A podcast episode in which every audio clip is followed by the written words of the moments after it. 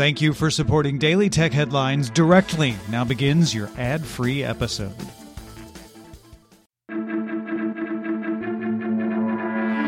These are the Daily Tech Headlines for Wednesday, March 24th, 2021.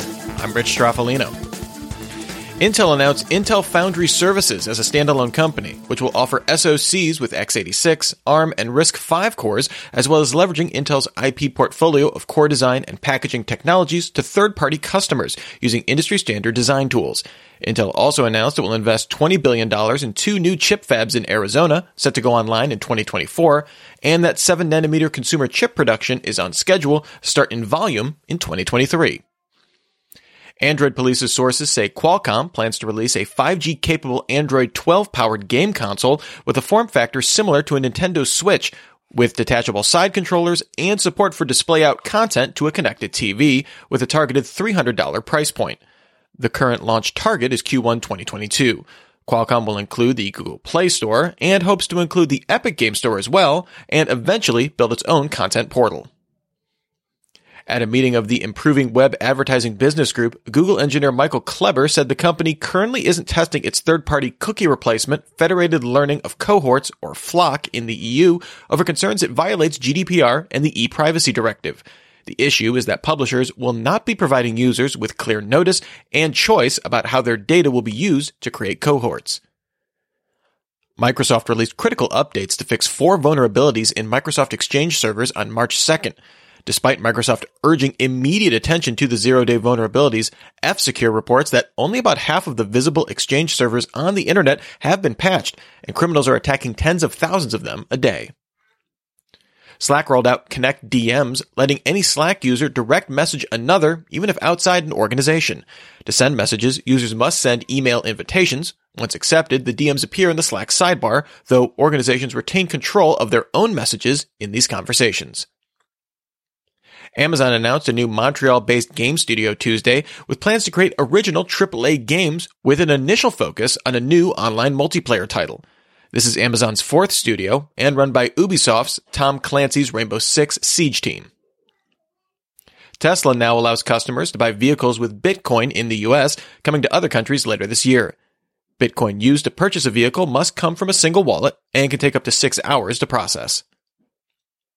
Mozilla released Firefox 87, which now includes SmartBlock, which uses stand-in scripts for embedded third-party trackers so that pages still load in an intended page rendering sequence without sending any actual data. The browser also includes improved referer trimming, which removes query data usually sent back to site operators when requesting content. The music streaming service Qobuz is bringing 24-bit high-res streaming to Sonos speakers. Any Sonos speaker using the Sonos S2 app supports the higher quality streams. The mobility company Lime is offering app-free scooter rentals in over half of its markets, with users scanning a QR code to quickly launch an Apple app clip or Android instant app experience to unlock the scooter. The company is also offering free reservations for up to 10 minutes on e-scooters and bikes. OnePlus announced the $159 OnePlus Watch, offering a round 1.39-inch OLED panel, a claimed 2-week battery life, IP68 weatherproofing, as well as Wi-Fi, Bluetooth, and GPS, but no cellular option. The device runs real-time operating system-style software rather than Wear OS, with a companion Android app at launch, available April 14th. The Verizon Media Group plans to rebrand most of its media franchises as Yahoo Services, with plans to offer a subscription to these services under the name Yahoo Plus, although niche brands like TechCrunch, Autoblog, and Engadget will not be rebranded. Verizon currently has 3 million subscribers to Yahoo Services, including Yahoo Fantasy, Yahoo Finance, and Yahoo Mail. Incoming Amazon CEO Andy Jassy informed employees the company hired Tableau CEO Adam Selipsky to replace Jassy as CEO of AWS. Selipsky worked at Amazon from 2005 to 2016, most recently serving as vice president for AWS sales, marketing, and support. And finally, VTech announced the KittyZoom PrintCam, a $75 digital camera with an integrated thermal printer, set for release this summer.